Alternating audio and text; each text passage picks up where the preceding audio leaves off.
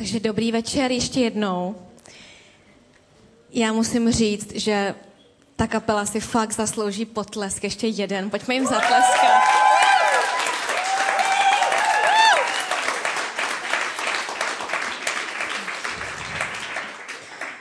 Když mám kázat, tak si říkám, budu sedět, nebudu zpívat, nebudu plakat, abych neměla rozmazané oči, ale někdy to nevydržím, tak potom se tam jako utírám, tak doufám, že to bude jako OK. Kdyby ne, tak to omluvte, protože téměř vždy pláču, protože cítím se tady tak dobře. Já se tady cítím fakt jako doma. Máme jako velkou rodinu doma. Asi většina z vás víte, máme čtyři děti, nás šest když někam přijeme do obchodu, jako jde jeden, druhý, třetí, Afričani, že jo, tak lidi koukají, nás hodně. Ale tady to je ještě větší rodina. A přesto se tady cítím prostě doma. Nevím, jak to máte vy, ale mě to úplně jako dojímá, že tady je atmosféra, přítomnost boží a přitom prostě tady jsou lidi, kteří prostě mám ráda a ta rodina se pořád rozšiřuje. Chodí sem další lidi, noví lidi. Takže vítejte všichni, přesně mě se to hrozně líbilo, jak říkal Petr, ať tady jste dnes poprvé, nebo ať tady jste po desátý, nebo postý. Přála bych si, abyste si z dnešního celebration odnesli něco, co vás pozbudí, inspiruje, inspiruje a ponese další týden. Takže budeme dneska mluvit o koučování a Mezinárodní federace koučů definuje koučování jako partnerství s klientem v tvořivém procesu, který provokuje myšlení a inspiruje klienta k maximalizaci jeho osobního a profesního potenciálu. Rozumíte tomu? Ne. tak řeknu to ještě jinak. Mnoho lidí touží dělat v život, životě něco a, smysluplného, něco zajímavého. A problém je, že často nejsme schopni to smysluplné najít. A když už ho najdeme, tak je těžké pro nás najít tu cestu k té realizaci. A dobrý coach má nám pomoci v obojím. Coaching ve skutečnosti nám pomáhá najít cestu z krize, cestu tam, když ji nevidíme. A ta krize může být jakýkoliv, jakéhokoliv typu. Možná, že se cítí, že jsi, že jsi spadl do nějaké propasti a snažíš se vyškrabat se ven a nevidíš to světlo. Nebo možná si zakopl a je pro tebe těžký odpustit sám sobě nebo dalším lidem, vstát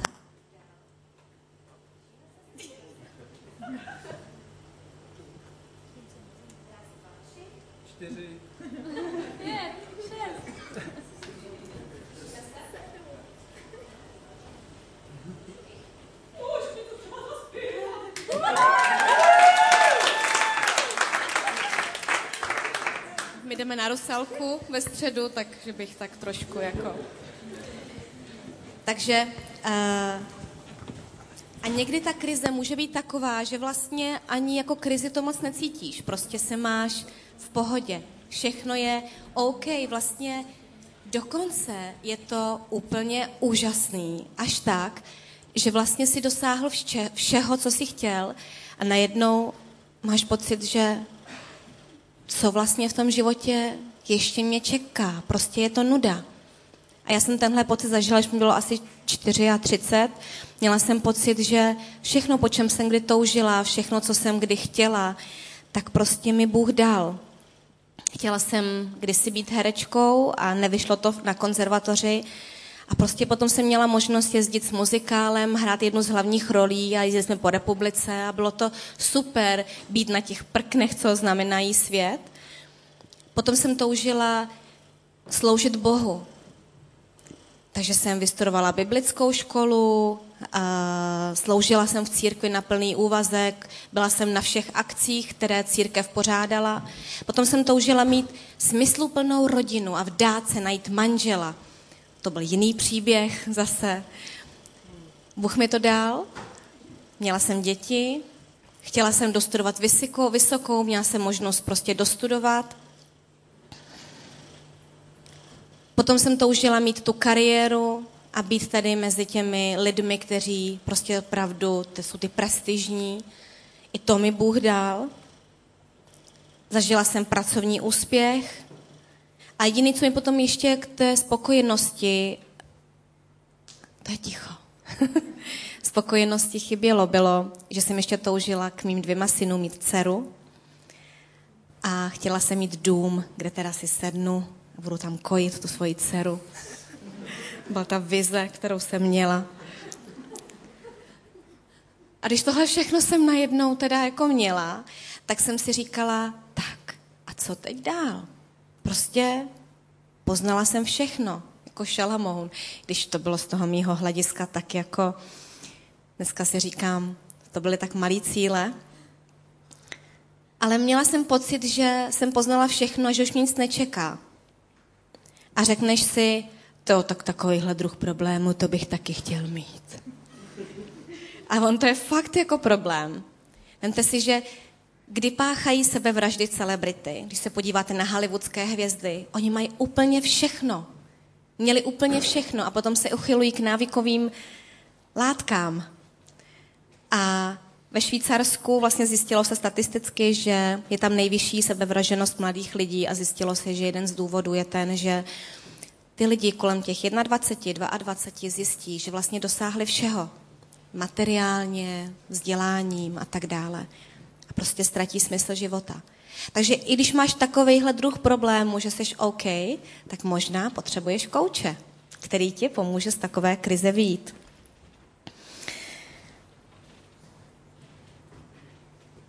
ten kouč ti pomůže překonat ten tvůj pohled, který vlastně vidíš. Jak jsem říkala, já jsem měla takový jakoby úzký pohled.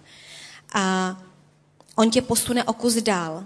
A ty se můžeš změnit ve svém myšlení, náhledu, jak se na věci života díváš, jak se budeš dívat příště, kde ustoupíš, kde budeš rychlejší k odpuštění, kde rychleji požádáš o odpuštění.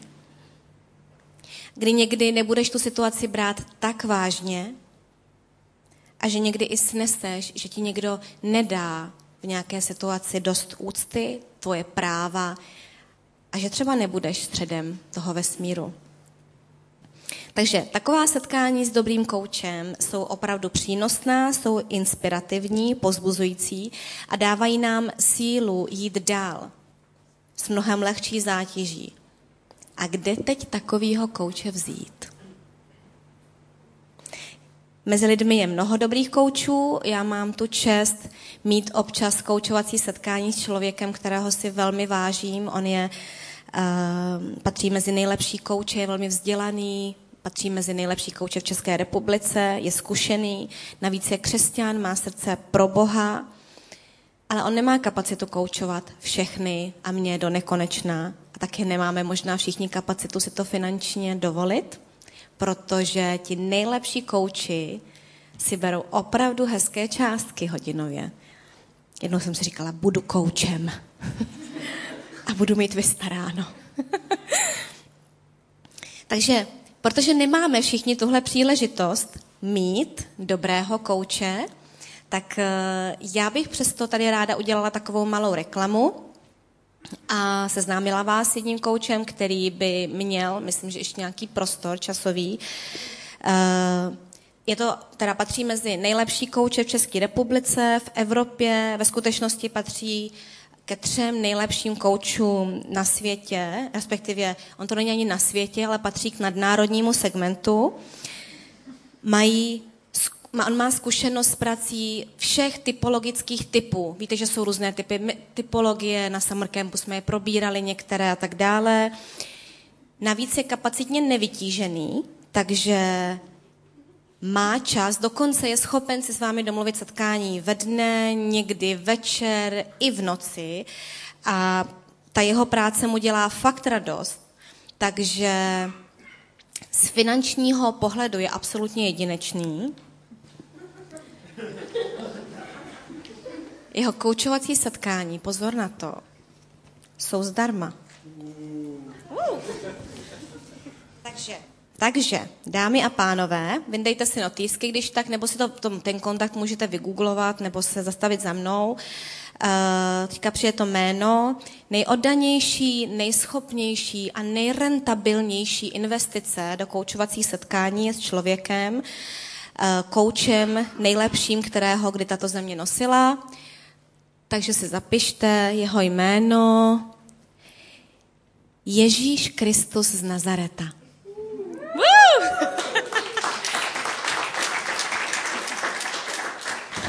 Někteří z vás už nějaká koučovací setkání s ním měla, takže můžete asi se mnou souhlasit v tom, že koučovací setkání s ním jsou mnohem víc, než jsme očekávali a než jsme si dokázali představit. A když jsem měla to koučovací setkání v té krizi středního věku, jsem zjistila později, že mám krizi středního věku, tak uh, mi bylo ukázáno, že je přede mnou mnohem víc a je to pravda. Mám o další dítě navíc. Doufám, že už je poslední. Takže k těm koučovacím setkáním, tedy dala jsem vám to nejlepší, co jsem vám mohla dát, tuhle informaci, takže tohle je konec reklamy a můžeme pokračovat v kázání. A možná si řekneš, mně už žádný kouč nepomůže. Jsem těžký případ, jdu z krize do krize. A nebo dokonce si můžeš říkat, no, já sice nějakou krizi mám, ale tím fakt se nechci jako chlubit. Já jsem dokonce křesťan, dokonce už tak dlouho, tři měsíce. A nebo 20 let, nebo 30 let. Nebo jsi křesťan, máš pocit, že jsi od malička věřící a říkáš si, já se za to stydím, měl bych být dneska už vzorem pro ostatní, už dokonce vedu tady nějaký lidi k víře, nebo jsem vedoucí nějakého týmu. A opravdu nechci, aby se o téhle krizi někdo dozvěděl, protože by to mohlo ublížit těm ostatním křesťanům. Takže možná je pro tebe těžký uznat, že máš třeba i krizi víry. Že nemáš ty vize a plány, o kterých tady často mluvíme. Že už to nemůžeš třeba ani slyšet. Nemáš chuť to poslouchat. Říkáš si, já nejsem, nedělám, neumím dost. Nejsem dobrý křesťan. Možná to zabalím. Jo, tam ten, ty jsou dokonalí, to, jim to jde, jak mluví, jak jsou pořád jako pozitivní, smělí, produktivní, dokonalí. Já už na to nemám. A já bych tě ráda pozbudila, protože krizi víry měl i takový velikán, jako je, jako byl Jan Křtitel. Už před jeho početím na něho byla kladena tak velká očekávání. Před jeho početím jeho otce navštívil anděl.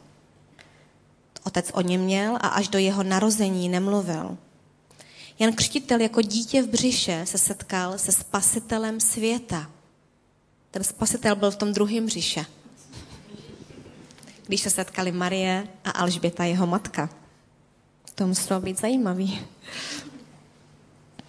Tenhle Jan Křtitel byl jako dítě dítětem lidí, kteří byli opravdu zbožní a po takovéhle události si dokážu představit, že oni vštěpovali od malička Janovi jeho určení, jeho povolání, jeho smysl života, proč tu je. Byl jejich jediné dítě a narodil se až ve stáří. Takže dokážu si představit, jak moc to do něj vkládali. On s tím vyrůstal. Byl to člověk, který věděl, co je jeho smysl života jasně. Měl to dané ještě před početím. A tenhle člověk už jako dospělý, který měl vždycky všechno pod kontrolou, měl tak vnitřní sílu, že se postavil těm zaběhlým formám té kultuře. On se prostě nebál chodit ve velbloudí kůži, jedl med a kobylky, on byl nezávislý na nějakém ekonomickém systému a mohl si dovolit tu, mít tu sílu a volat lidi k pokání. Byl to člověk, který byl vzorem zbožnosti a síly.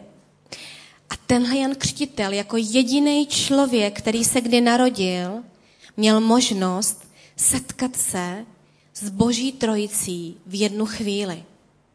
On měl možnost zažít, že viděl Ježíše Krista, božího syna. On měl ten duchovní věm, on řekl, tohle je beránek boží, který snímá hříchy světa. Já nejsem hoden mu ani zavázat řemínek u obuvy.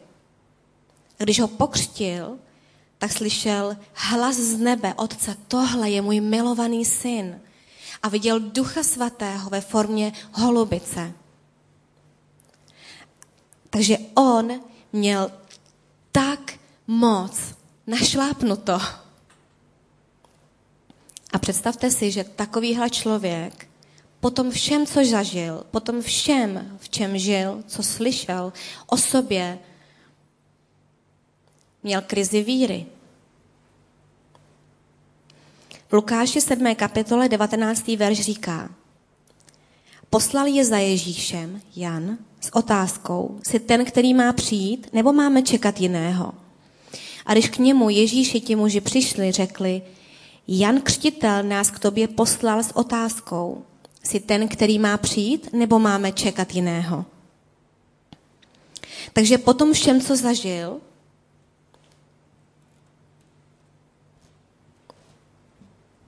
přestože viděl ten duchovní věm, měl, měl zážitek přítomnosti Boha Otce, Syna a Ducha Svatého, tak musel čelit pochybnostem.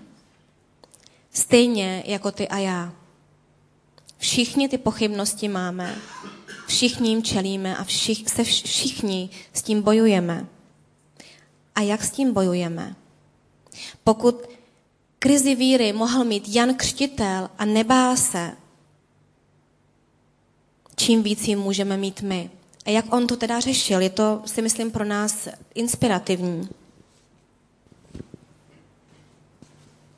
Možná, že on si říkal, co když jsem pokřtil toho nesprávného?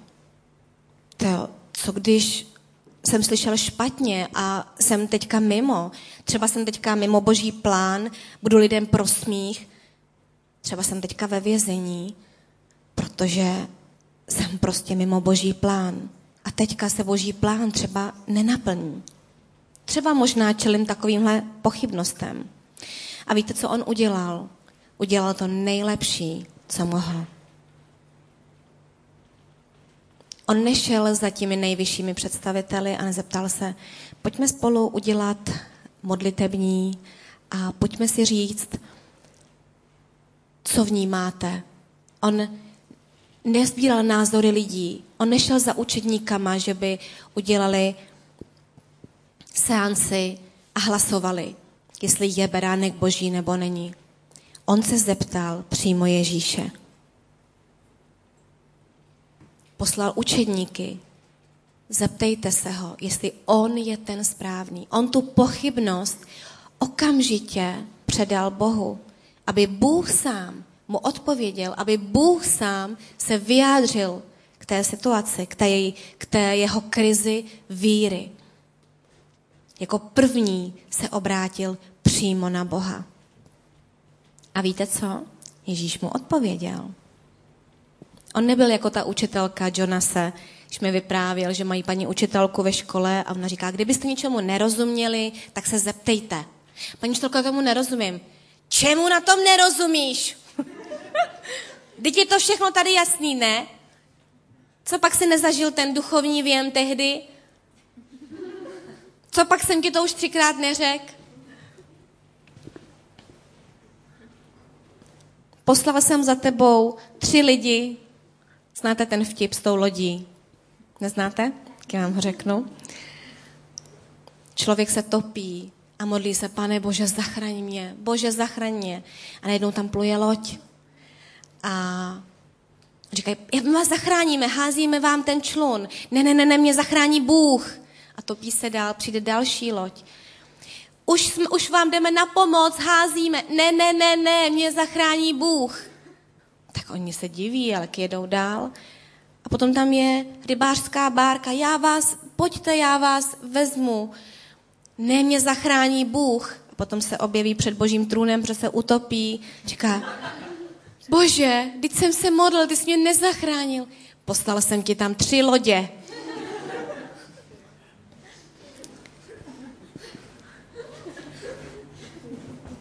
Takže Jan se neptal učedníků, lidí, znalců, zeptal se přímo Boha. Nehledal o kouče XY.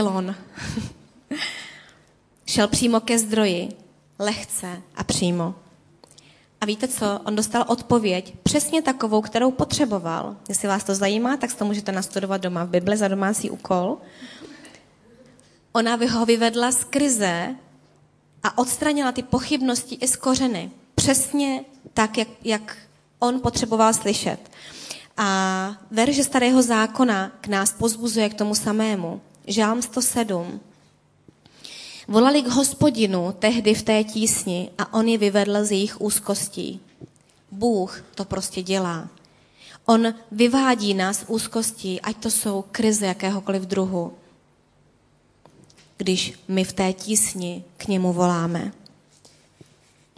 A teď, jestli dovolíte, já bych vás ráda vzala na takový výlet do tajů fyziky. Uh, kdyby tady byl můj manžel a moji synové, tak se budou smát, protože oni vědí, že já s fyzikou nekámoším. Fyzice moc nerozumím, ale je tam jeden biblický princip na tom fyzikálním, tak já se pokusím, tak bych tady ráda eh, pozvala mého fyzikálního asistenta, inženýra, docenta věd, kandidáta věd, docenta, KFC, NHL, OMV, Petra Kinkora.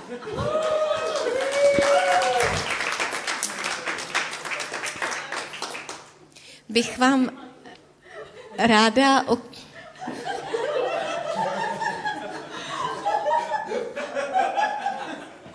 Co je tady vtipné? Výška? Nebo co? Dneska jsem se vzala podpatky. Tak doufám, že... Takže, my bychom, tady, my bychom vám rádi ukázali jeden uh, fyzikální princip, na kterém je založena balistika. Uh, délka trajektorie té kulky, délka toho letu kulky, když se vystřelí, nějakou zbraní, tak závisí na třech aspektech. Odpor vzduchu, síla, kterou to hodíme, nebo kterou ta zbraň vyvine, a třetí aspekt je rozdíl ve váze. Takže on tady teďka má, uh, Petr, já vás krásně vidím, dobrý večer. uh, jsou tady dva míčky, červený a modrý. Vidíte je? Červený míček je lehčí a pojďme se podívat, jak daleko poletí. Petře, prosím. Pane docente. Tak, super. tak, a teďka tenhle ten modrý míček má těžší váhu. Tak, prosím. Wow, krásně jsi to hodil, děkuji.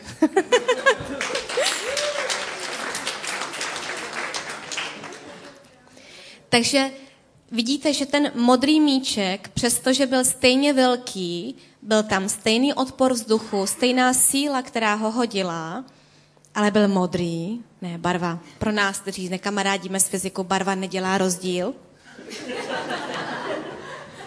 tak ten modrý letěl dál, protože byl těžší. Tak. Uf. jsem to zvládla. A Bůh, Bůh, díky Ježíši, jsem to měla natrénovaný už z rána, víte, věc musím prozradit takhle. Takže Bůh chce, aby naše délka letu, trajektorie našeho života byla co nejdelší. Coach, ještě tady použiju jednu definici. Coach je osoba, která se stará a má zájem o to, aby koučovaný dosáhl co nejefektivněji svého cíle. A slovo kabot v hebrejštině ano, klidně tam výborně, kabot, má několik významů. A jeden z těch významů je tíha, břemeno, dát něčemu nebo někomu váhu, důležitost, úctu, dobrou reputaci, slávu. A ve světě je klíčem úspěchu něco, co ti dá váhu, například inteligence, talent, strategie, diplomacie, vzhled, schopnosti, dary, které máš. To tě učiní úspěšnějším než ostatní. Ale Bůh má jiné měřítko. Proč si to myslím? Pojďme se podívat na příběh o Goliášovi a Davidovi ze Samuela. Z filištínského tábora vystoupil jejich zápasník jménem Goliáš z Gatu. Byl vysoký šest loktů a píť, téměř tři metry. Byl ještě o metr vyšší něco okolo metru vyšší, než, má, než je výška našeho pastora Daniela Skokana. Dokážete si to představit? Když jsme sem přicházeli, tak já jsem do něho omylem narazila a říkám, promiň, já jsem tě neviděla.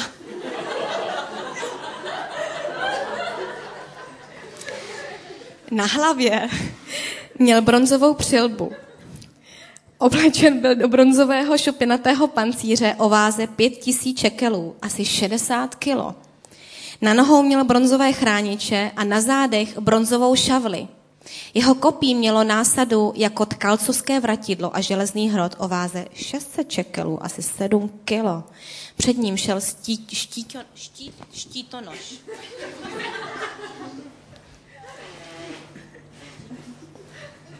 Dneska budu hýřit vtipem, ale vzpomněla jsem si ještě na jeden vtip. Můj manžel, je, můj manžel je cizinec a když se přistěhoval, tak ještě neuměl úplně dobře česky a říkal, kázal boží slovo a říkal, vezměte si štítek víry.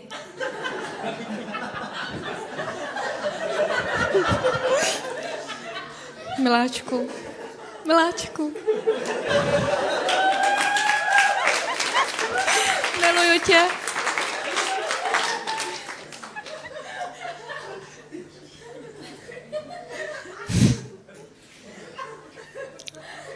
Tak. Takže Saul měl opravdu váhu v očích lidí. I samotnou jakoby váhu. Prostě on měl vysokou výšku, měl těžkou váhu a ve srovnání s Davidem měl absolutní převahu. Podle mínění a pohledů lidí David neměl absolutně žádnou šanci, na tom se asi shodneme. A Saul, což byl vlastně šéf toho vojska, a on by se správně měl utkat s tím Goliášem, obdivoval a inspiroval se tím Davidem a řekl si, jo, to je, to je obdivuhodný, ale chlapče, ty prostě máš malou váhu v mých očích a v očích lidí, tak já ti trochu pomůžu. Uděláme si spolu koučovací setkání, jo? A dal mu svoji zbroj, aby ho udělal těžším. Ale víte, co udělal David? On byl dostatečně moudrý a už zažil lepší koučovací setkání, měl srovnání.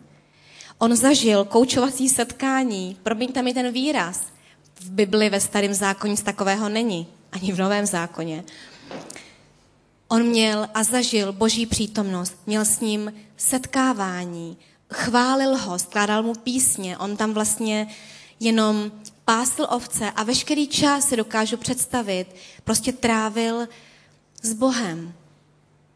A on už měl zkušenosti, protože on předtím věděl, když někdo napadl jeho ovce, přišel tam vlk, tak ho prostě vlastníma rukama zabil. Přišel tam lev, roztrhl ho vlastníma rukama. Protože on věděl, že váhu mu dává něco jiného, než to, co dává váhu lidem ostatním. Jeho čas s Bohem. On věděl, že nemusí záviset na koučování Saula, na tom, že mu nějaký člověk dá váhu, ale že čas strávený s Bohem mu dává váhu. A já bych ráda přečetla jeden z posledních veršů, nebo poslední verš ze Židům čtvrté kapitoly. Když máme tak úžasného velekněze, božího syna Ježíše, který vešel až do nebe, držme se pevně svého vyznání.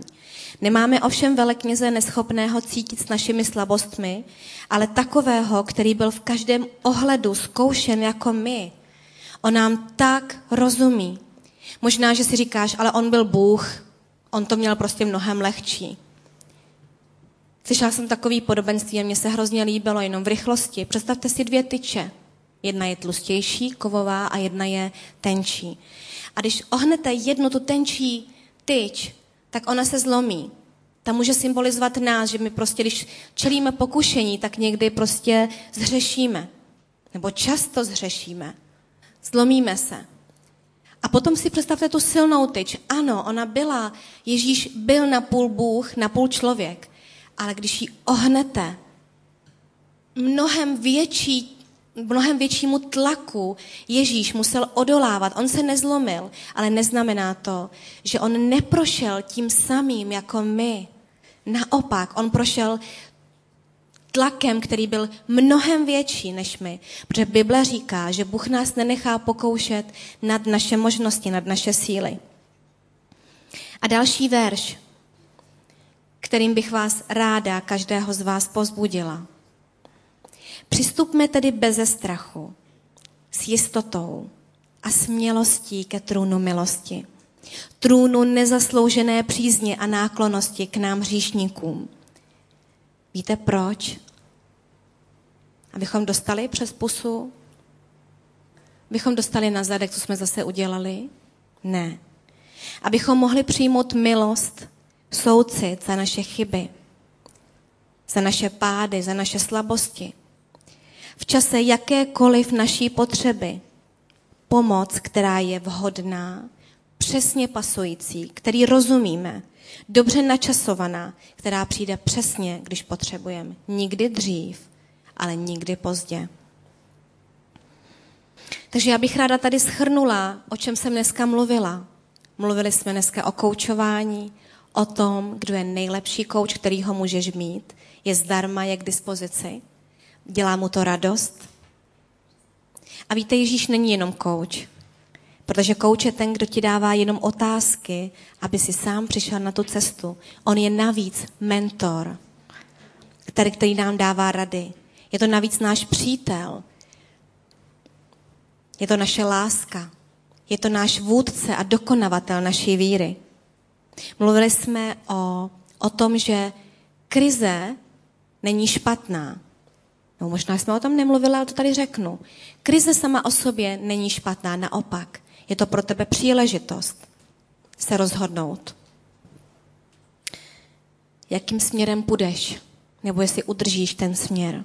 Mluvili jsme o váze, o tom, že váhu nám dávají jiné aspekty.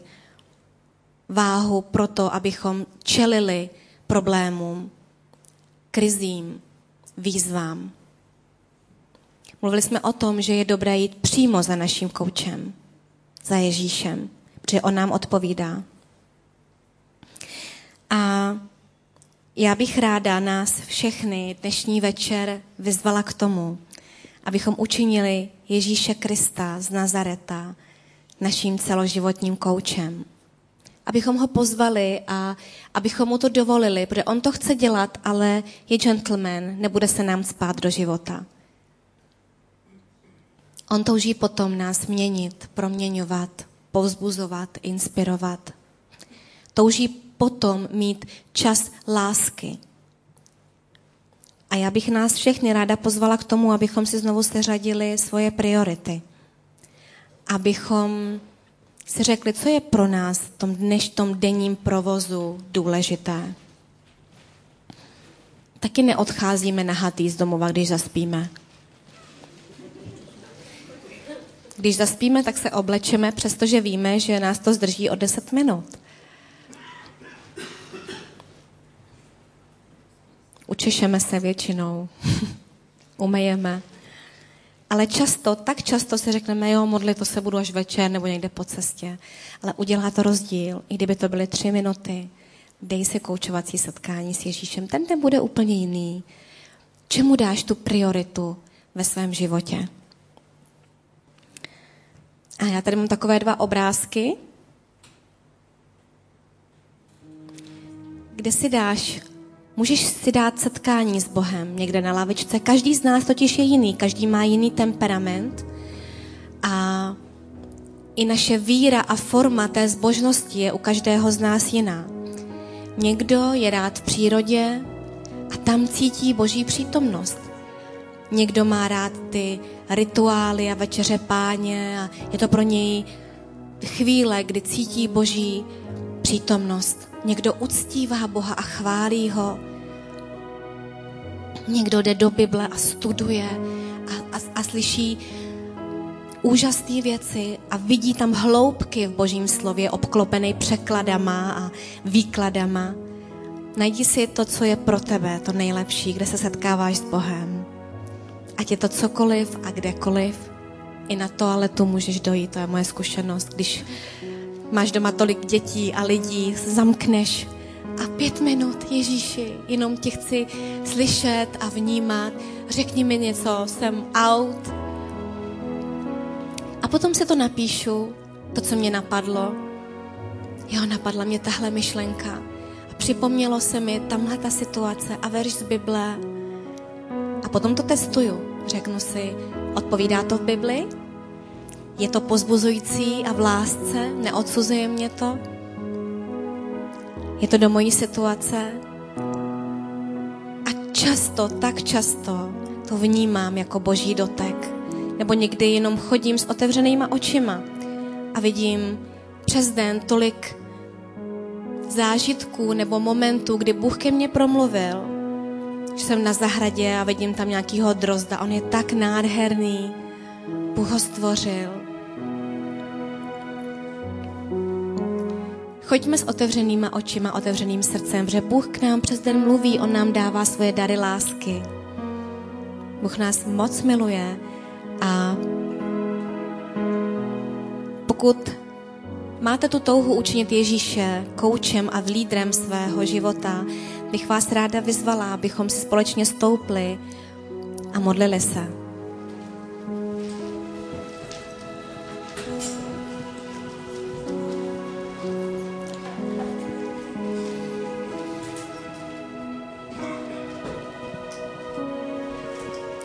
Ježíši, já ti děkuju za to, že ty jsi velekněz, který nám rozumí a že můžeme přijít směle ke tvému trůnu milosti.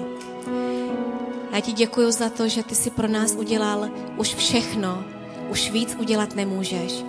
A teď my, pane, děláme ten náš krok. Prosím, přijď do našeho života. My tě v tuhle tu chvíli ustanovujeme jako našeho kouče, jako našeho mentora. Veď nás, pane, my ti dáváme svolení, aby si nám mluvil do života, abys nás korigoval, abys nás vedl v krizích, aby si k nám mluvil. Prosím tě, Otče, otevři naše oči, uši, srdce, mysl, abychom tě viděli, abychom tě slyšeli v každodenním běžném životě, pane. I v těch zásadních rozhodnutích života, kdy měníme směr, kdy se máme rozhodnout, ale v těch každodenních, každodenních věcech. Ve jménu Ježíše Krista. Amen.